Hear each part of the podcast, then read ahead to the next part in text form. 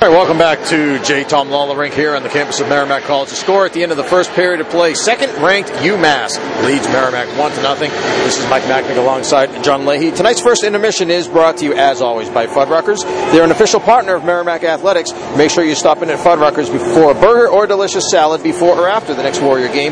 They're located just down the street from Merrimack at 550 Turnpike Street, and they also have locations in Reading and Salem, New Hampshire. Joe Bertagna joins us, the commissioner of Hockey East here. Good first period here. Uh, UMass gets the power play opportunity, cashes in, moves the puck very, very well. Cale Makar, no surprise, scores the goal. Yeah, I know. He likes to move up in the play, doesn't he? You can't take your eyes off him.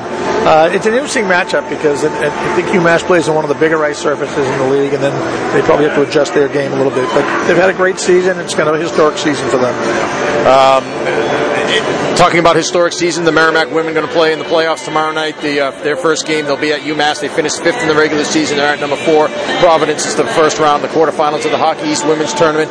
But uh, something interesting also, you're just telling us off the air, uh, involving the Merrimack players as well. What, what, can you tell us? So, you know, a few years ago, I realized we look at the trophies we have out in the league. We, we didn't have a, a, we call a perpetual regular season trophy that has the history on it. So, you know, Boston College would win three years in a row. They'd get three Revere Bowls on a base, you know. So we, we threw out a, a, a challenge to the uh, athletes in the league and to the coaches. If you got anybody that would like to design, try to design a trophy, permanent trophy, and uh, uh, Jess Bonfield from I think it's Woodbury, Minnesota. She's from Minnesota.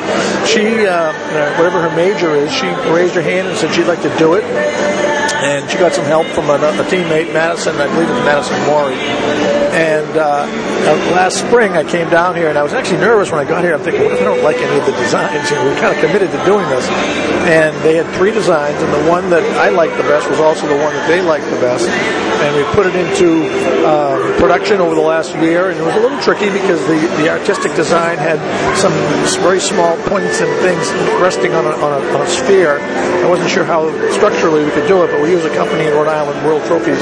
And on Monday here at Merrimack, uh, I think in the Blue Line uh, room, we're going to unveil the trophy. Uh, Northeastern's been waiting for a presentation, but we wanted to wait until we had the unveiling. And it's uh, I'm really happy with uh, these students. They, they, they get academic credit. They did a great job. They tell the story of what was behind it.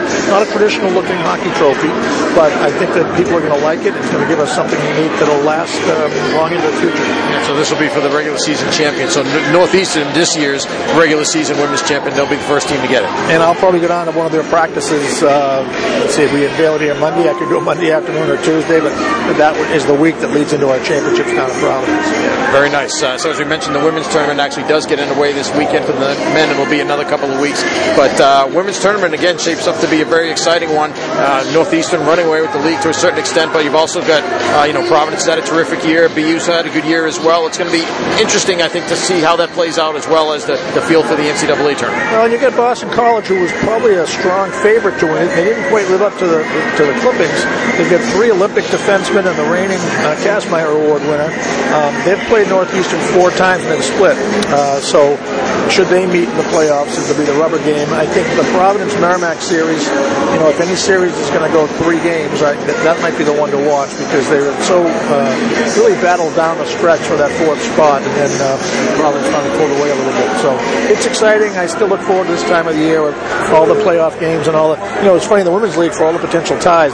Ten teams finished one through ten with no ties. I don't think that's going to happen on the men's side. Uh, speaking of which, of course, UMass. Talk about historic. UMass has uh, it's a, been a historic season for them. Uh, they have a chance to win the regular season outright tonight, or at least tie if they were to tie this game. Um, put into words, I guess, you know, what you've seen, what this team has been able to do, what Greg Carvel's been able to do as well, and, you know, having a player of the caliber of Cale Makar as well. He's been terrific to watch. Well, they, they do have quite a mix. I think that even though Murray plays most of the games in goal, the backup goalie was on the Finnish national team and junior team. Um, so they've got some depth in goal. Makar is almost a, I don't know if it's an overstatement to say a generational type player, but I think he's a very special player. If not for his strengths, we'll be talking about number five, uh, four hours pretty good skater, pretty good defenseman.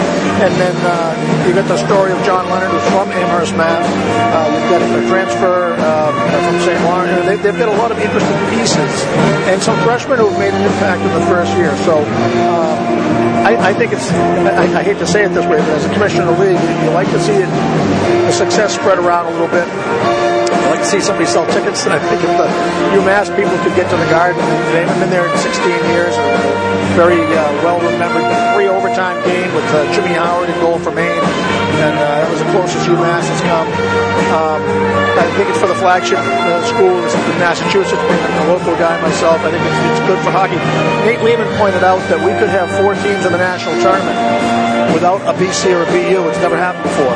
We looked it up. We've never had three in the national tournament without one being BC or BU. So if it happened today, I think you'd have four schools without those Boston schools, and that's another, I think, another good thing. When I started in this job, 90% of the championships had been won by BC, BU, New Hampshire, and Maine. And now you look at what's happened over the last decade with Providence, with Lowell, with Northeastern, and now UMass. I think it's it's it, sh- it does speak to the depth that we have. Yeah, I was going to say, You could also have a scenario where BC and BU could open on the road in the Hockey East playoffs coming up in a couple of weeks, and I can't remember the last time that happened. No, and I think it's good because you know they they were so spoiled for so many years, hosting games, quarterfinal series, finishing high, maybe having a non-challenging like one against eight, two against seven.